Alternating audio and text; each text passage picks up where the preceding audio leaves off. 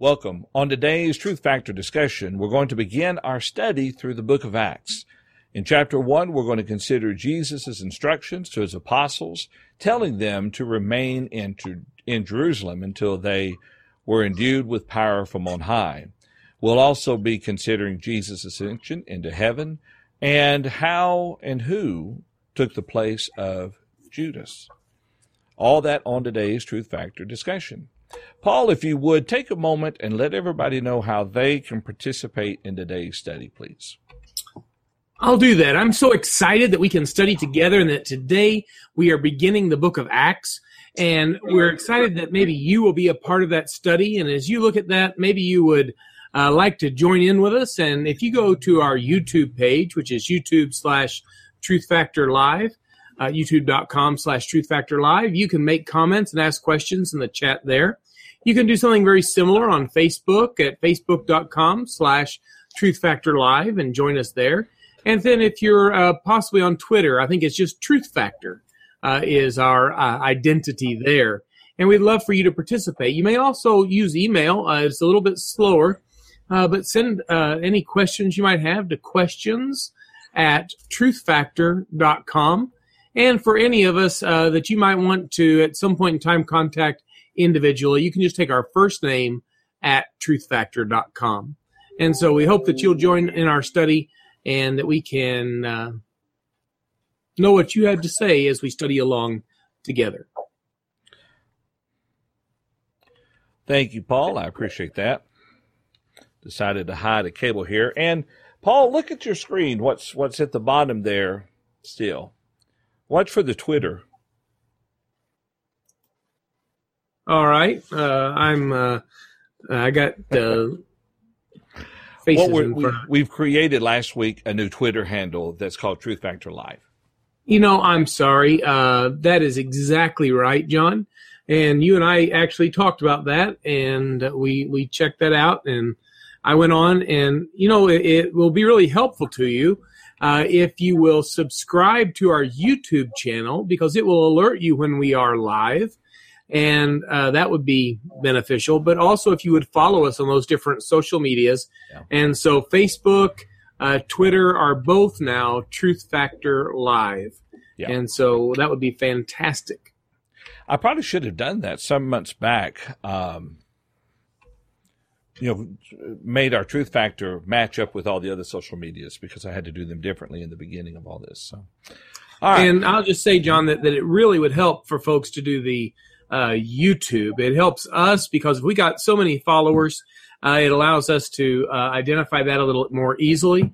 But also, yeah. if we um, when we do go live, then you get notified of that, and we'd love for you to be a follower and um, subscribe to our broadcasts. That's right. Be sure to click the bell. You have a subscribe and then a little bell icon, and that'll help remind you too. All right. So let me tell you where we are where we are beginning today. This is episode number 244. We're starting with Acts chapter 1. And um, we could do a brief overview of the book of Acts. Um, I'm not going to really spend much time doing that. It's kind of it'll self-explanatory, of course, as it unfolds. But Acts is attributed, just as Luke is, to the writer of Luke, or to the Luke. We believe Luke to be the writer of Luke. And the reason why we say that is there's no specific, um, Luke does not refer to himself directly and say, you know, I, Luke, write this, so forth and so on. But there's some interesting evidence that strongly suggests that Luke was the writer.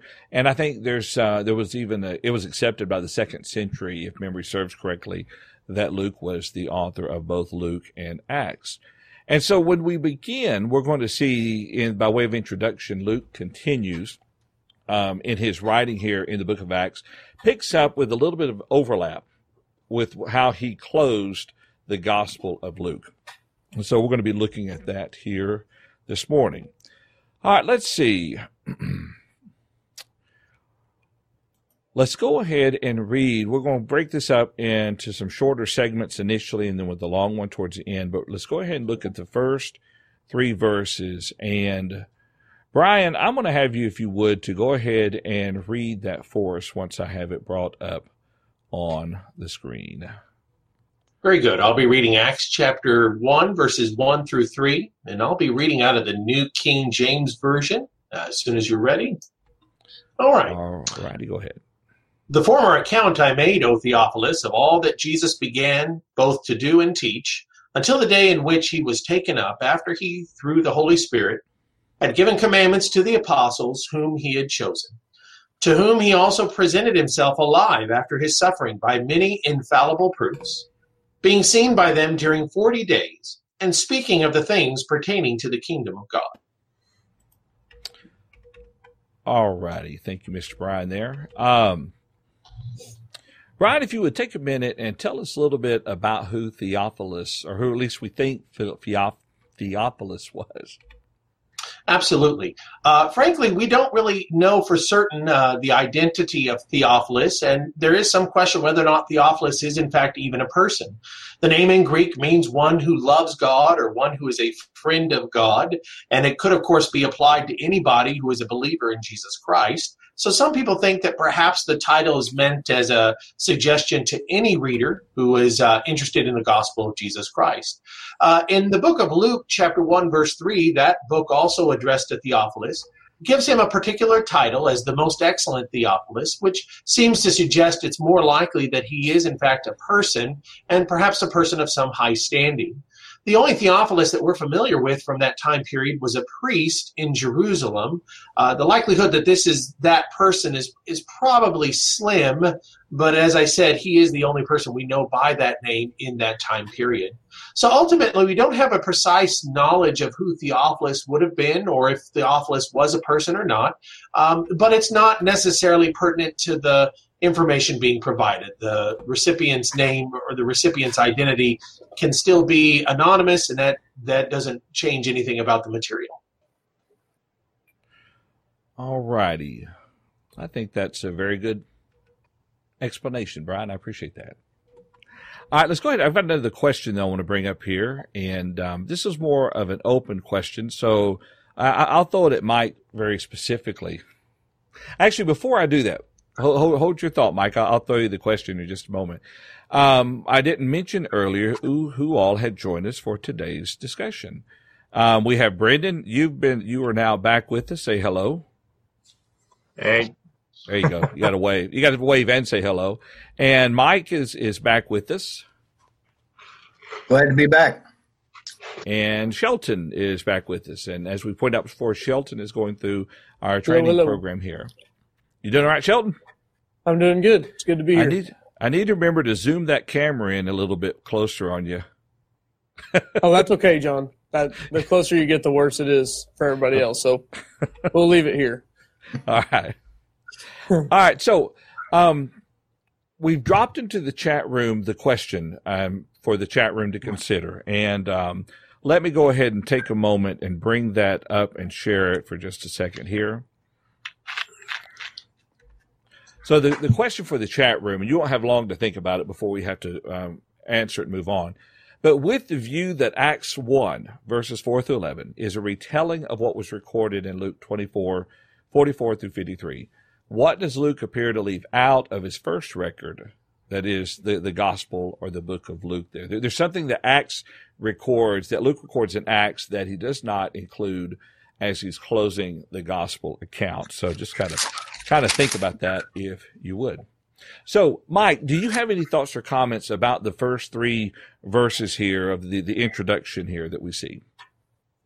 Just a couple of uh, things. The, at verse three, these are infallible proofs. In other words, there's absolutely no doubt that what Luke records is the absolute truth.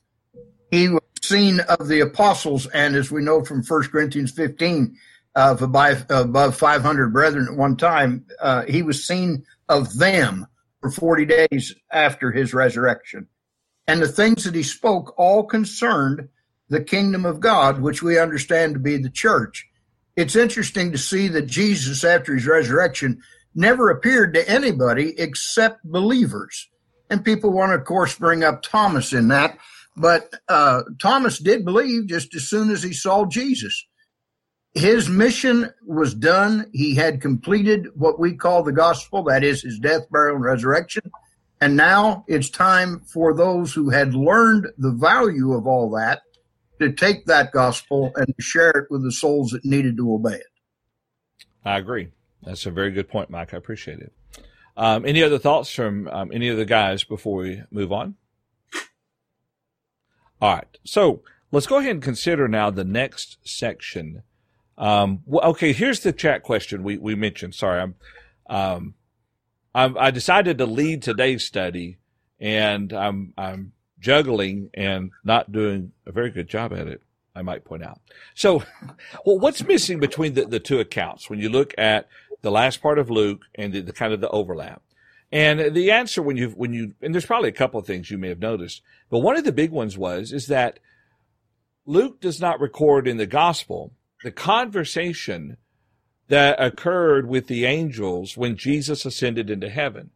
Uh, Luke, Luke, records the ascension, uh, but it is Acts where Luke tells us about when the, the angels or the two men standing there said, Why do you gaze up into heaven? Do you not know that he will return in the same manner as he left? So we have the promise there of that. Um, and it's pretty, pretty significant there um, in that recollection. Um, you know what I just did though? I jumped ahead a little bit. I think I probably put the question in the wrong spot, but I can live with that because we haven't even talked about that yet. All right. So let's go ahead and jump on then to the next section there, verses four through eight. And, um, Paul, since you have the first question, I'm going to have you to read that text for us. I'd be happy to do that, John. We'll be reading Acts chapter 1, verses 4 through 8. And uh, if you'll read along with me there, I'm reading out of the New King James Version. And it says, And being assembled together with them, he commanded them not to depart from Jerusalem, but to wait for the promise of the Father, which he said, You have heard from me. For John truly baptized with water, but you shall be baptized with the Holy Spirit not, not many days from now. Therefore, when they had come together, they asked him, saying, Lord, Will you at this time restore the kingdom to Israel? And he said to them, It is not for you to know times or seasons which the Father has put in his own authority, but you shall receive power when the Holy Spirit has come upon you, and you shall be witnesses to me in Jerusalem and in all Judea and Samaria and to the end of the earth. And John, I think you uh, have a question for me, uh, and uh, if I'm correct, it is wanting to know back in verse 4 who the them is uh, that were to receive the promise of the Holy Spirit. Is that right? Well, it's more to what is the phrase baptized with the Holy Spirit referring? Well, I apologize. But before you answer that, before you answer I, that, I, I had read to who, but uh, but you're absolutely right. When I look at our study notes, that it's to what is that baptism referring? But go ahead. let me introduce the chat question real quick. Oh, that'd be great. So the chat question is: To what does the phrase, Brian? Sorry, to what does the phrase "It is not for you to know times or season that the Father has fixed by His own authority" likely referring? Okay, so to what does the phrase "It is not like it is not for you to know times or seasons that the Father has fixed by His own authority" likely referring? Now, I'll tell you, when I typed it up yesterday, it seemed like a really good and thoughtful question. As I read it again, I'm thinking, what? so, Paul, to what is the phrase baptized with the Holy Spirit referring? What, what do you think about that? Well, John, I think I'm going to go back and answer the question that I wanted to answer first. And because it's kind of interesting here, he just starts talking about, uh, he addresses to Theophilus, and then he, he talks about um, these things. And he does mention the apostles in verse 2. Pardon me. But as we look at that, he uses uh, pronouns, them and and uh, looking them and they uh, as he looks down through here. And I think uh, just to give you a little heads up, uh, you might find an indication of who he's talking to if you go all the way down to verse 13. But to answer your question, uh, what is this uh, thing that's being referred to in verse 4? Uh, that they were uh, not to depart uh, and that they were to wait um, to be baptized with the Holy Spirit. And we would understand that there are some different measures in which the Holy Spirit was given. There were many that were given individual gifts. But here there was going to be an immersion in the Holy Spirit, and we're going to see in the next chapter uh, that kind of thing taking place where they would be able to speak and to preach the Word of God without any thought, and they were given the message that God wanted them to uh, be given, and, and, the Holy Spirit would fall on them, and, and they would receive these tongues of fire and uh, they were to wait until this very special, uh, powerful event uh, would happen to them that would be unmistakable as the baptism of the Holy Spirit. Okay, so essentially what you're saying there is when Jesus makes reference to the baptism of the Holy Spirit is that which is is going to be happening on the day of Pentecost when the yes. Holy Spirit comes upon them. Yeah, um, I, I, I believe that's that's the case. Yeah. Well, what is interesting about this is John and Luke, um, well, Jesus in Luke 24, 49, um, refers to the, the, the promise there of the Father and told them there to wait there in Jerusalem. But it's interesting that in Luke 3, verse 16, John makes a statement. You know, he says, I baptize with you with water, but one who will come will baptize you with the Holy Spirit and with the fire there. And I believe the fire there is about the judgment ultimately. But the baptism of the Holy Spirit that John refers to, I think it's the same one that Jesus says, wait until, wait in Jerusalem until, um, you receive this. Because then Jesus says the same thing. For John truly baptized with water, but you shall be baptized with the Holy Spirit not many days. And probably, depending on if this was, a, if he said this the last day he was with them, it was only 10 days later that this was to happen. Well, and back in uh, Luke 24, uh, Jesus himself said, Behold, I send the promise of my Father upon you, but tarry in the city of Jerusalem until you are endued with power from on high. And there seems to be a, a connection with what Jesus said back then, uh, what he reiterates here, and what's going to happen in Acts 2. In, ver- in verse 49 of Luke 24. Yes. Yeah. 24, so. 49, yes. Yeah. I think you're right about that. Um, okay, so let's see. So, Tom, I've got a question for you, sir. Why do you think the apostles asked Jesus if he would store if he would restore the kingdom of Israel at this time? Well, I you know, in looking at the apostles and they're dealing with Jesus throughout his life, there are obviously things they did not understand, or another way of saying that they did not fully understand it, even as Jesus explained things to him. And clearly, at this point, even though there's reason to believe that Jesus has given them some understanding greater than what they had before, they do not have the complete understanding of everything that they're going to receive in about 10 days when when they are baptized with the Holy Spirit. So they're probably still looking toward that physical kingdom of Israel and and at least in some ramification of it and so I think that that's the idea of what they're having here. Are, are, are you going to restore the kingdom of Israel at this time? Okay. Um, any additional thoughts on that? See what I I know I don't disagree with you, Tom. When, when you think about everything that's just happened, okay, all the way from his resurrection, now he says, "Stay in Jerusalem. You'll be endued with power from on on high. The promise of the Father will be fulfilled, and all this everything." if they have any knowledge of the prophecies, and I'm thinking specifically of um, Isaiah chapter two, verses one through four, you know, they everything is lining up, and so to me, it's an understandable question.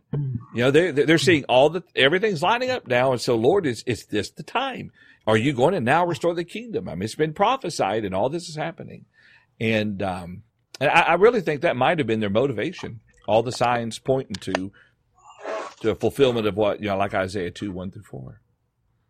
Um, any any any of the fellows, you have any additional thoughts on that? All right, Mike, let me bring you into the study here for just a moment. So, Jesus said, But you will receive power when the Holy Spirit has come upon you. So, what do you think this is referring to? And does it have anything to do with the apostles being witnesses? It absolutely does, John. When uh, when you look at John, uh, the Gospel according to John, chapters 14, 15, and 16, there are no less than three passages within those three chapters that Jesus says to his apostles, the Spirit will empower you to remember the things that I have commanded you. The word witness simply means one who has seen and or heard that which is. So, uh, mankind in his feeble mind hasn't got the ability to remember everything he's ever seen or heard. But with the inspiration of the Spirit, all can be brought to their remembrance. They'll be able to speak the truth and in fact, uh, it, not too far into the book of Acts, we'll find uh, Peter proving that when he says to the uh, to the magistrates, "We can speak the things that we have seen and heard." They are indeed witnesses to not only the death, burial, and resurrection of Christ, witnesses to his miracles, they're witnesses to his teaching. And yet, to recall the accuracy of all those things, the Spirit had to guide them into that remembrance. You know, Mike, when, when you go back and, well, I say go back, in our next study, of course, we'll look at Acts chapter 2. Um, and you see the description of the, the fire appearing as clothes as tongues over each apostle. apostle. Mm-hmm. Yeah. Um, we we um, we see clearly the Lord setting them up to be able to go and to be and, and using the gift of, of tongues. Okay, speaking of tongues, yes, would serve yes. as witnesses. And I, I, agree with what you're saying. All this was preparatory to them serving as witnesses mm-hmm. to Him. Yeah. Um, well, and, and, and remember that they don't have a leather bound volume of the New Testament to take into Jerusalem with them. All they've got is the Old Testament. And the mm-hmm. mentality the Jews that they're going to first address when they hear the word witness, as, as Peter will use in that first sermon in Acts chapter 2, uh, they're going to remember that Moses' law said that by the mouth of two or three witnesses shall all things be made known. Well, on that day of Pentecost, you're going to have 12 plus the 120 plus the above 500 brethren. And so you've got uh, an abundance of those that can verify that what Peter and the rest of the apostles are speaking is absolute truth, just as we said at verse 3 infallible proofs. That's right. That's exactly right. It's a very good point. Um, but I have a very important question for you, Mike. Do you wear okay. all those all those hats over your shoulder? Oh, are they showing up? Yeah, yeah they, I they wear look... them one at a time, but absolutely. Okay. one at a time. I'm a, I'm a multi-cap man, especially come summertime. if you want a free hat from Mike Davidson, David, Davids, Davids. Oh no, wait a minute. Yeah, now now you're getting in my collection. All right. Thanks, Mike. I, I, appreciate that. I'm having um, to do this from my kitchen because I, I'm just off limits of going too far too far away from home yet. That so sense. that's why the hats. All right, makes sense. Um, all right. Does anyone have any additional thoughts over um, the section here we've been looking at about Jesus ascending up into heaven and what he's saying to his apostles before we move on. Yeah, uh, mm-hmm. just real quickly, you know, verse number eight, it, it, it's worthy of re- be reminding ourselves that in the second half of that, you have what we call a, a, a broad outline of what we're going to be covering in the book of Acts. It, it actually kind of breaks down real well, and it, and it also is an outline of how the gospel was going to spread, beginning in Jerusalem and then into Judea and then Samaria and ultimately to the ends of the earth. Okay. I agree completely. Uh, we do have a comment from the chat room in, that relates to the question that we shared, so I'll bring that up here.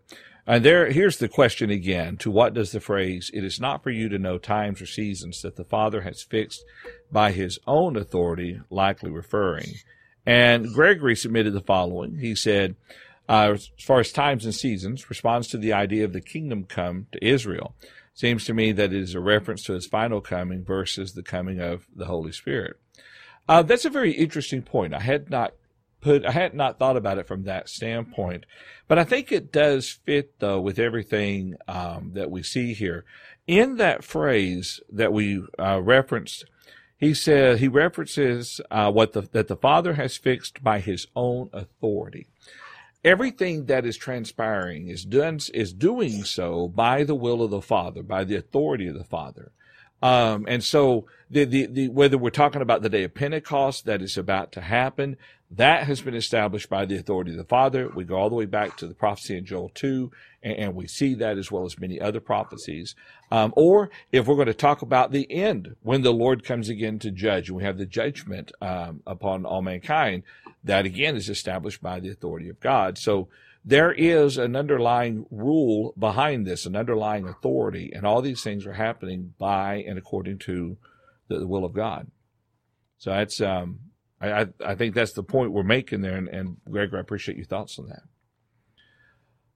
All right, let's go ahead and continue on. Unless anyone else has another thought. All right. So, in, okay, so here we are. Jesus has told his apostles, you need to stay put in Jerusalem until the promise of the Father comes upon you, until you are due to, till you receive the, the baptism of the Holy Spirit.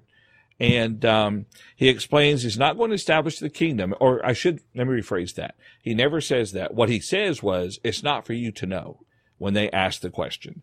And his explanation to them is that you just, you wait here until you receive the gift of the Holy Spirit, the baptism of the Holy Spirit, then you'll be my witnesses to all the earth. Now, um, did we read down? We read down through verse 11 a while ago, didn't we? Just through verse 8. Just through verse 8. Okay. So let's fix that. Paul, you did the reading, right? I did. You shorted us some passages. No wonder this wasn't, and, and I'm the one that said through verse 8. Let's go ahead and read now. Um, hang on just a moment.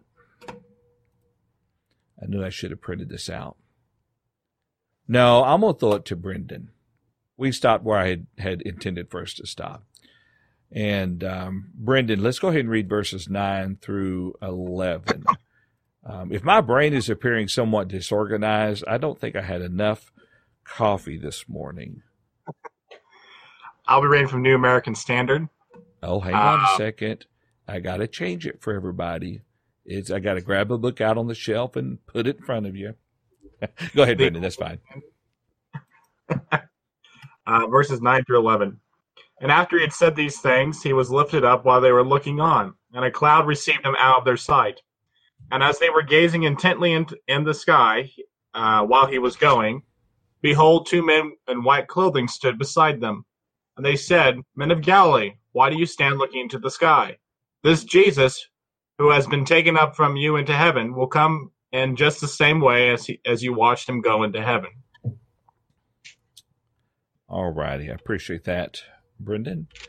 So, in looking at the short little section here, Brendan, what do you make of the statement that the apostles were gazing into heaven? Where were they? Where were they looking? How were they looking, if you would? well, it just it, it seems like they're dumbstruck uh, with you know this again, this has kind of been the reoccurring theme with the apostles is they had some understanding, but at the same time, it seemed that they were still thinking too physical. I mean, this is shown by uh, their question about restoring the kingdom of Israel. Uh, they had some ideas, uh, like Jews of the first century in the Gospels, that they thought the Messiah is supposed to be this physical king like David and is going to usurp Rome and all sorts of other stuff. And so this is kind of a, a moment where perhaps something they're not expecting, even though it's been foretold about, um, and they're left just, oh, okay, this is uh, not what we had in mind. Um, anyway, that's my three cents on that. so they, they weren't literally looking into heaven where God dwells. The reference here to heaven is more than likely up to the sky. Would you think that'd be the case? Yeah. And, but I, I agree. They're probably dumbstruck to kind of watch him goes up and, um, I'll, t- I'll tell you what it, what it, what it might have been like when we had our, our, our first uh, child when Rebecca was born, um, many, many years ago now. Um, I won't tell you, I think she's 31 or something. We won't mention that. But anyway, when she was born, we go through all the process, go to the hospital, go back to the hospital, come back with the kid, you lay the kid in the basket, and then you ask the question, now what? You know, and, and that's kind of kind of what we were looking at there. Uh, you know, now what do we do? Well, the apostles, now what? So they're looking up into heaven. He's gone. And it's like someone standing beside them said, You've got to get busy. you know, you can't stay stay here gazing up into heaven. You've got to get get on there with what you were doing. And um, so anyway, that's kind of what I was wondering about that. And I, you answered the question there. All right. So, and then one more general question because there's not much here to look at.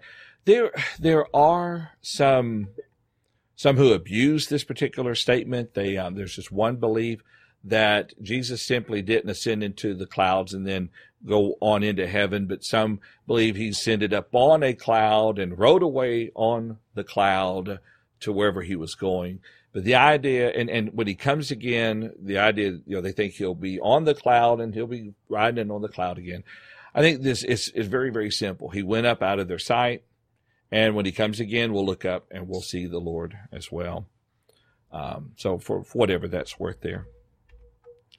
Um, are there any additional thought? Oh, are there any thoughts on the promise seen in verse 11? I want to ask that real quick when he says that the same Jesus was taken up into heaven you will will so come in like manner as you see. Um, any thoughts?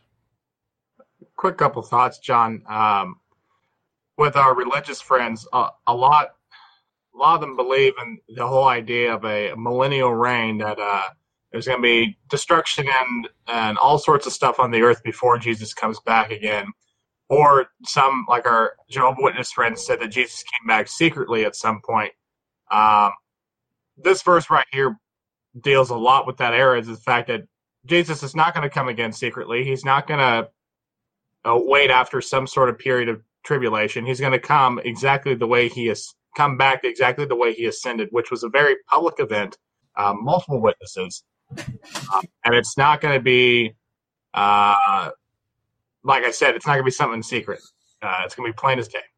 Yeah, Brendan, I've never quite figured out how they how they get that concept of secret because when you look at First Thessalonians chapter four or Second Thessalonians chapter one, I mean, there's a lot of, I mean, obviousness about it.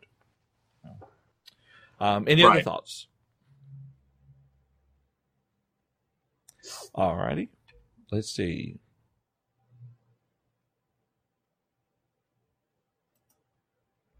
All right, let's look at the next section here. Um,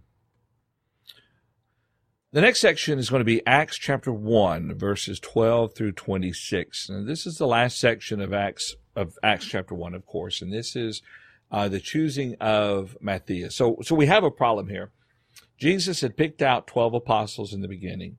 One of the apostles, the one that betrayed Judas, uh, betrayed Jesus, that is Judas Iscariot, um, he died. He went out and took his own life uh, in extreme remorse over what he had done. And so there remains only 11 apostles. And what I find it very, I find it very interesting that there is a need to replace him. Um, and, and we're going to go with the understanding that one, this comes by the authority of God, that they were instructed to do this. Um, and the decision, as we'll show later, will of course be God's. He will, he will make that decision, um, through particular means there. But I've all found it interesting, and so it leaves the question why. But we'll talk about that here. Let's go ahead and do the reading. Uh, but before we read it, let's go ahead and throw out the chat question. Um, in choosing the replacement for Judas, who fundamentally made the decision, and how do we know this? And um, I kind of gave part of that answer, but the question for you is how do we know who made the fundamental or the, the final decision here regarding uh, choosing between Matthias and the other fella, and we'll read about that.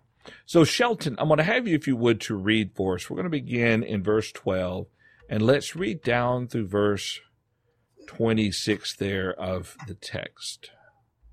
You got it. Uh, I'm in the New King James Version. New we'll King start James. in verse 12. All right, let me grab that book off the bookshelf. All righty, and make sure everybody can see your wonderfully young and attractive face. okay. Starting in verse 12, it says, Yeah. Then they returned to Jerusalem from the mount called Olivet, which is near Jerusalem, a Sabbath day's journey. And when they had entered, they went up into the upper room where they were staying Peter, James, John, and Andrew, Philip and Thomas, Bartholomew and Matthew, James the son of Alphaeus, and Simon the Zealot, and Judas the son of James. These all continued with one accord in prayer and supplication with the women uh, and Mary, the mother of Jesus, and with his brothers.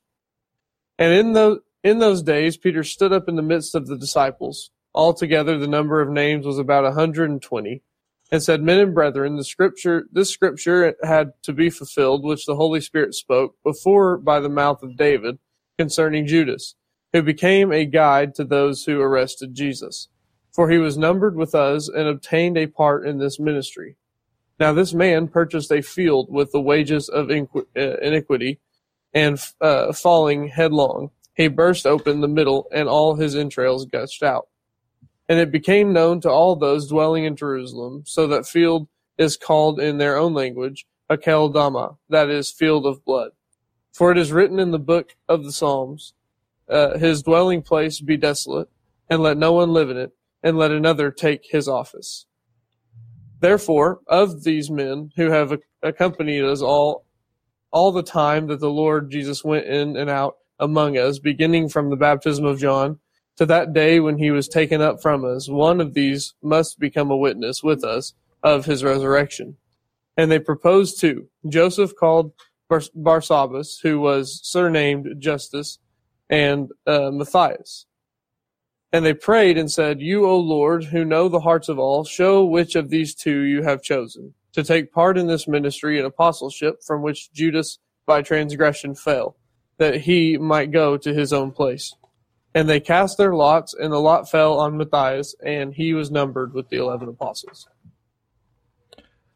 All right. Let's see. I appreciate that, Shelton. Let me go ahead and throw the first question uh, in your direction there. So, how far was a Sabbath day's journey considered to be?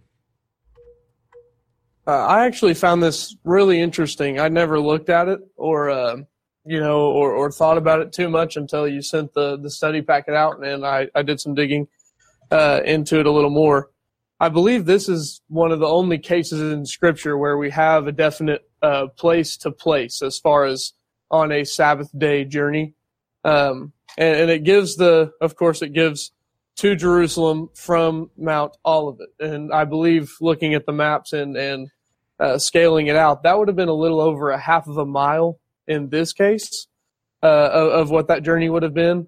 But you have other instances mentioned, I believe it is in um, Exodus chapter 16, uh, that, that it is told uh, that the distance is is uh, said to be 2,000 cubits on the Sabbath day that they are not to go beyond. Um, and, and, so you have that in Exodus chapter 16. Another another one that I I found was in the provision uh, that the area belonging to Levitical cities included uh, land that extended from the wall out 2,000 cubits uh, on every side of that wall, and, and we find that numbers Numbers chapter 35 and in verse 5. So you have different things there uh, that, that state 2,000 cubits and the Sabbath day together as a journey that could have been taken. Uh, and I believe that's a little bit over a mile. Uh, so, uh, as far as what would be acceptable journey on the Sabbath day, I believe, you know, it's originally mentioned, however, that, that they're not to travel on the Sabbath day at all. Uh, but but in these cases, 2,000 cubits or a little over a mile uh, was what was what would be accepted. But in this case, I, I, think it's just a little over half a mile from all uh, from Jerusalem uh, to Olivet. Yeah, to to where they were. That's that's pretty interesting, um, especially when you consider the additional Old Testament passages that kind of convey the instructions regarding traveling on that day. Appreciate that. Um, anyone have any additional thoughts on that? All right, Brian, let's go ahead and bring you into the study now with a question. And I want Got you it. to think long and hard about that. There's a lot that rides on this. Uh, what are your thoughts on the possible meaning of the the statement about Judas, for he was numbered among us and was allotted his share in this ministry?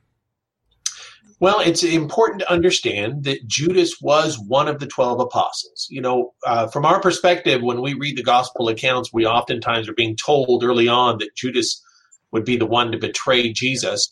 But from their perspective, they were unaware of that right up until the moment that Judas did so. Judas was a full participant of the uh, of the work of Christ. He was a full apostle. That means he worked miracles, he cast out demons, he healed the sick, he preached the gospel, uh, he did everything the rest of them had done. And so, what Peter is trying to make it understood is that he did a work that was the same as the work that they did.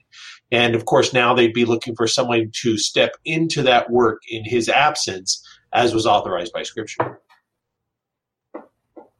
All righty, I appreciate that. Um, I've often thought it was was interesting. I I've heard teachers speculate, Brian, that that the apostles might have been assigned or would be assigned specific areas in the teaching process. Um, maybe like on the day of Pentecost, where we have Peter speaking, maybe um, the rest of the apostles were all do you know given the same message, but in different languages to the different individuals, um, possibly. Um, but when they went out teaching and everything, some have speculated that they had specific areas. And with Judas dying, there was a hole in the plan. Well, we do know that Judas was the one that was uh, at least had some charge over the funds that they collected. So there, yeah. there's some small testimony to that possibility in that statement about that work. Um, one thing we might consider too is that even uh, today in congregations, we might have uh, assignments to elders or deacons, uh, the work that they do, and, and we want to consider this a work just like uh, an elder is a work or an evangelist is a work or a deacon is a work, that this is a work that a man is called by qualifications to do. And that sometimes it might be expedient for those to be assigned to particular uh, charges or particular tasks in that work. So it certainly could be the case. Um, the only the only distinction we would probably make that we would say is not accurate is to say that they were each given a charge over a church or something like that, which sometimes is the denominational theory which assigns the apostles different churches and the like. And we would say that that's certainly not the case, uh, but that they were all workers within that same within that same kingdom. That's a good point, um, and that's a good clarification. The text never makes that distinction. Yeah. yeah. Uh, Brendan, do you have a thought or question on it? Oh, I was muted. Yeah, just something real quick. Um, I was typing some of that in, uh, in the chat room, I think, uh, but might have been the wrong chat room. I've often thought, and just looking at the scriptures and what it is, the office of apostle was incredibly essential to the early church, but in the grand scheme of things, was a temporary office. It had, had a, from my understanding, had a very specific purpose of them delivering uh, in part the inspired word of God, so that which is perfect, which is referred to by the apostles later in the general letters.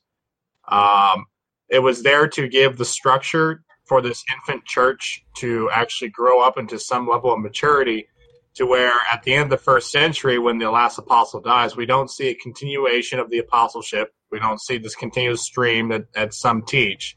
Um, that really when they're gone the church is left in a mature enough state that it should be able to handle its own affairs. Now, sadly, from history, we find that it didn't take long for men to start corrupting the pattern. Um, but as far as by the end of the first century, you had the revealed, you had the uh, inspired word in some form. Uh, the congregations have been strengthened enough where most of them have elders, um, and so the, really the work of apostle was was done. Uh, but that's just my three cents of rambling thoughts there. So, so Actually, what Brendan, you're saying, Brendan, is is that the temporary apostleship wouldn't have been as far as in their lifetime their apostleship would have ended, but as far as not passing it down to other men as okay, you know, now you will be an apostle when I leave. Is that what you're trying to say? Right, right. Okay. Uh, the apostles had a very specific work, um, and to earlier comments made, it, it, why twelve was the important number I don't have that knowledge. I just know that uh, 12 seemed to be a pretty important number, and they have that psalm there that's prophesying about how one of them would leave and another was going to fill his place. Um, right. So I, I, agree with that then. Yep. I was just clarifying what you were what you were trying to say. Yeah, yeah. You know, there's a there's a a doctrine called apostolic succession. Uh, I that kind of factors into the Catholicism uh, using tradition as a source of authority. You know, and and and that's how they explain their. I don't know if you call it bishopric or, you know, you know, leading up to leading up to the Pope, and they use apostolic succession as a justification for that.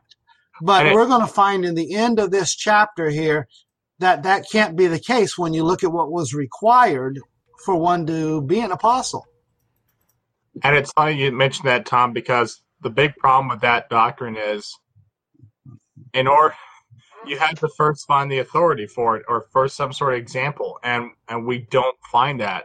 Uh, in fact, there's a gap, even historically speaking, before, uh, after the last apostle dies, and when we get the rise of bishops, you know, the the perversion of God's pattern for the church. And so, if, if apostolic succession was a real doctrine, you would think we would find documents in the end of the first century or second century, or when one of the apostles dies, that we would find somebody to replace him, but we don't find that. Uh, Yep. And to your point, it's because there are very specific requirements to be an apostle. Go ahead, Brian.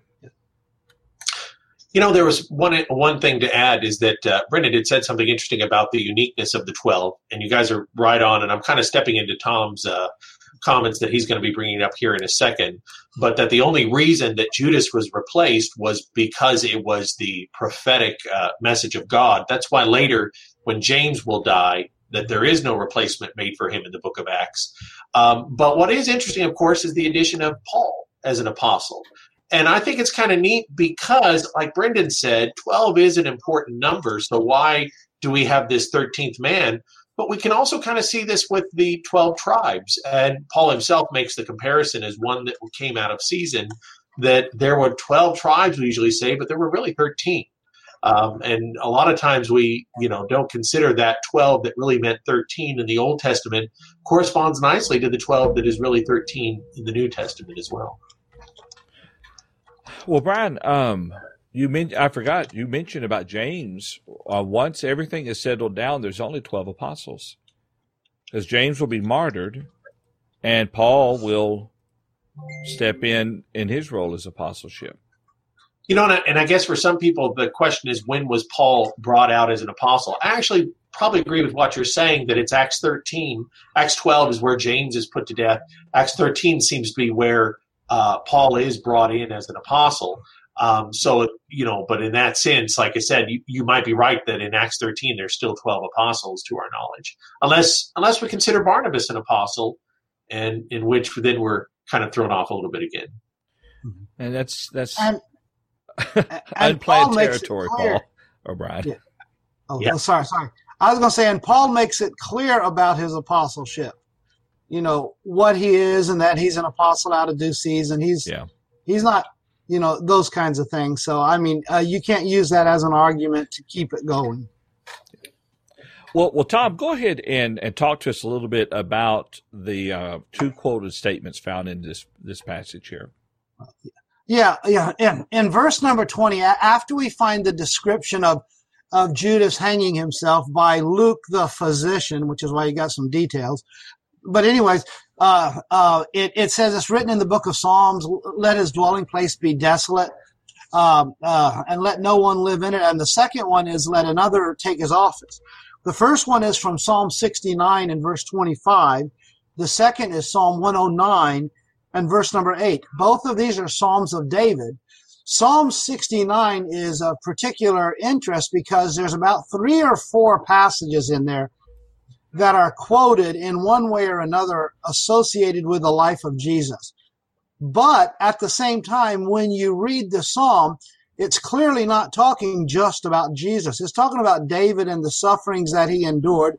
And, and uh, these are psalms where David is calling upon God to help him deal with his enemies and basically to to uh, defeat his enemies in their uh, in their efforts. We were mentioning pre-show about an imprecatory psalm, which which, which that means a, a, psalm of God in which he uh, there's a call for God to basically in diplomatic terms to deal with one's enemies and, and to let the world know that he's dealing with the enemies. And that's what we have in both of these cases here. Uh, uh, the main points taking place, uh, let his desolate, des- uh, let his dwelling place be desolate and let no one live in it. Uh, uh, Judas is buried in a pauper's field. and another will take his office, which obviously um, because of the needs of the 12 apostles as the church begins. Uh, that's why we find that taking place. So, anyways, that's these two Psalms. All righty. Any additional thoughts or comments on that? Uh, let's see. Paul, take a moment, if you would, and summarize for us the requirements that one had to meet in order to be considered Judas's replacement?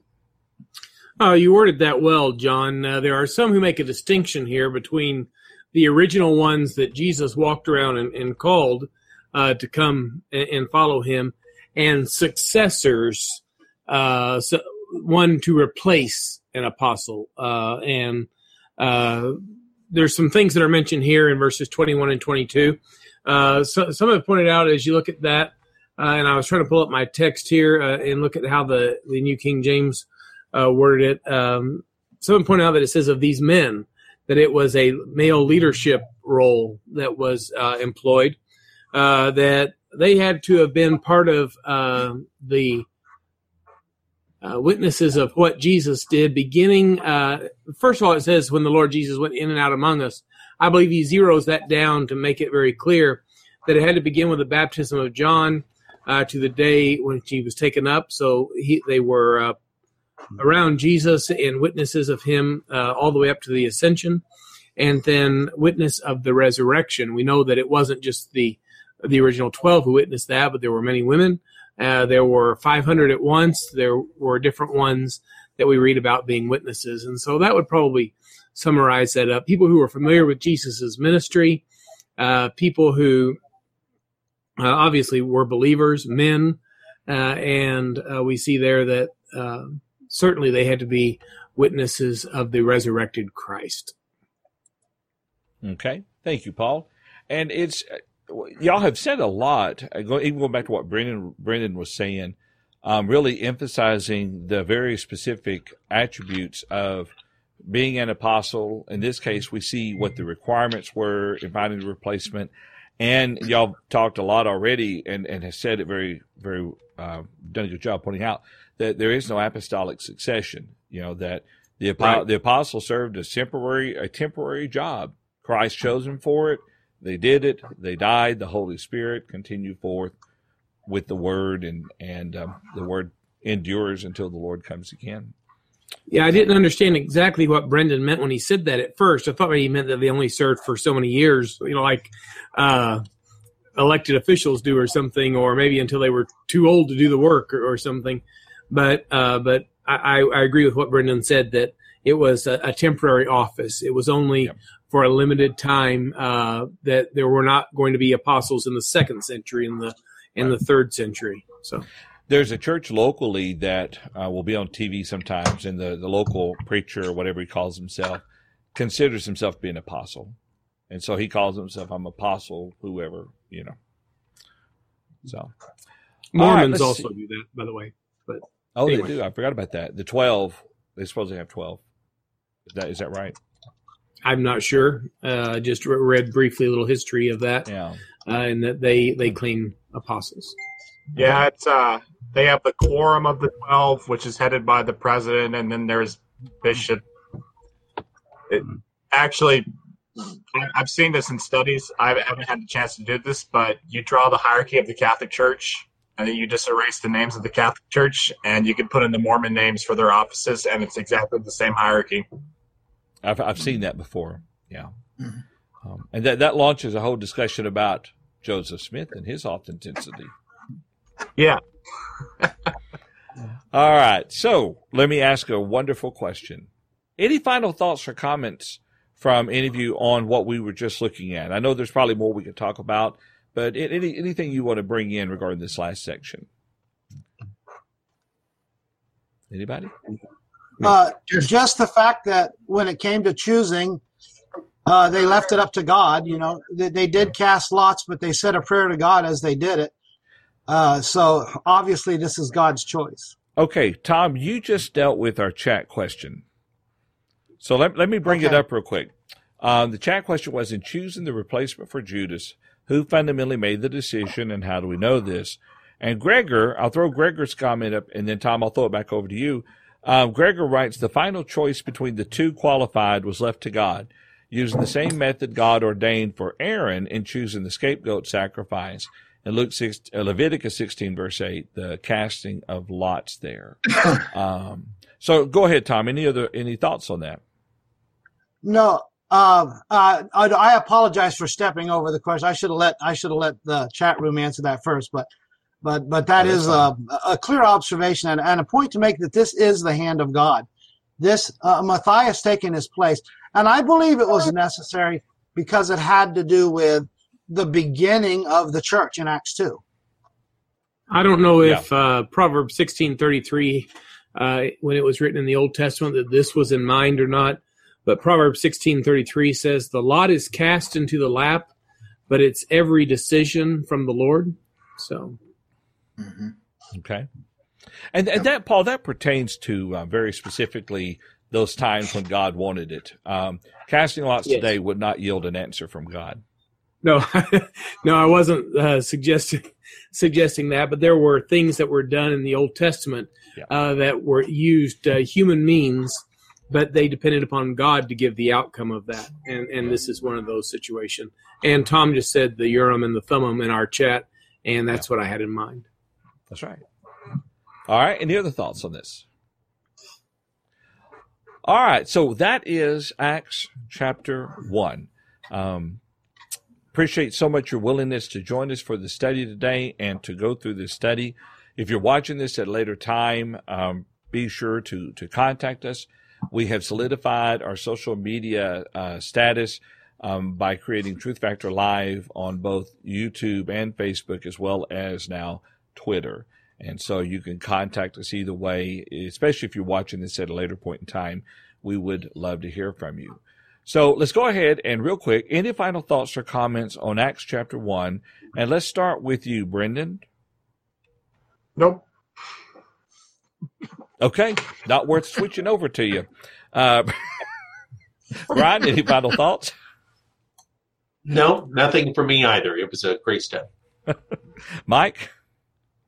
I appreciate the study very much. I, I, would just add this one thought. Throughout this apostleship, this is God's design. And uh, the, the thought that it closes at chapter one with that Matthias was numbered with the 11 that noun, the 11, will become extremely important when we start chapter 2 and look at pronouns and who receives the Holy Spirit. This is all God's doing, it's not man's. It's a good point. Good point. Uh, Paul, any final thoughts? No, I appreciate uh, that we've had some interaction today. I know Gregor is real faithful about uh, joining with us and appreciate that. And it has some very substantive comments. And all the guys on this panel uh, I benefit from our study together each week. Very good. And Shelton, any final thoughts? No, I really enjoyed it. Can't wait to get into chapter two. Hey, John, I do have a thought. Mm-hmm. Uh, I understand that you have something pretty big to celebrate in your life. That uh, you, uh, you and Rhonda are grandparents once again. You know, and I you bet you that? don't even have a picture anywhere in the world of this new grandbaby that you could share with us. well, it's funny you asked that, um, and we're going to do this really, really old school. Um, sorry. I can't remember where I put the picture. Now, John, John is not a uh, one-time grandfather. I believe this makes number four, and then he has number five coming later this year. Uh, he yeah. and Rhonda, and so Um, here's I know old Mike. school. Mike is a grandparent, and so here we go. Oh, looky there. Aw. Aw. So yeah, um, her, her name was Adeli- Adalind, A D A L I N D, Faye, and uh, she was born to my second daughter Sarah and her husband Travis. And that's Well, congratulations. John. Thank you, appreciate it. And my third daughter Hannah, she is due in July, and so I know we're happy for her and Matthew, and um, we're going to find out Tuesday what uh, the sex of the baby is. So looking forward to it. Thank you, Paul. Appreciate you bringing that up. Um, and so, Tom, we saved the best for last. Any final thoughts or comments? Well, uh, no, we've done well today. Thanks everybody for right. the. It's been a good study. All right. Well, thank you so much for joining us for our study today. We went a little bit long, but we started a little bit late. We'll try to do a little better next week. Next week, we're going to be looking at Acts chapter 2, and um, I'll go ahead and lead the study one more week. And we may have to break that up into two different two different weeks. Uh, there's a good bit there we we need to kind of really focus on. Part of our focusing on some of the things we choose to focus on has to do part to help us have a better understanding, obviously, but it also helps to prepare us in when individuals misabuse Bible passages. Um, I was watching a video earlier today of, of an atheist, and um, he had a he had a bunch of reasons why he didn't believe in the Bible, and what they were are reasons why he didn't believe in religion. And what it was is people who abuse the Bible, people who will twist and pervert Bible passages and call it religion. Well, it, it would be like me saying I, I I am opposed to science because of those flat earthers. You know, people believe the earth is flat, therefore science makes no sense. And, and that's kind of what he's doing. It's not a true, let's consider what the Bible has to say. And, and that's what we seek to do. And even if it means we have to take a couple weeks, we will. And um, so hopefully you'll be able to join us again next week. And our study, we will continue at 11 o'clock a.m. Central Time next Tuesday or Wednesday. Yeah, if you're in the Eastern time zone, that'll be noon. 9 a.m. Pacific time. and 10 a.m. Mountain Time. Anybody got anything special? I looked it up on the moon, John, and there's not an actual time. It's just they just manage it in days. So if you are on the moon, it's the 27th year of moon time. Okay. That's it's right here at live. Got Truth Factor and on the moon dot com. Have a wonderful week.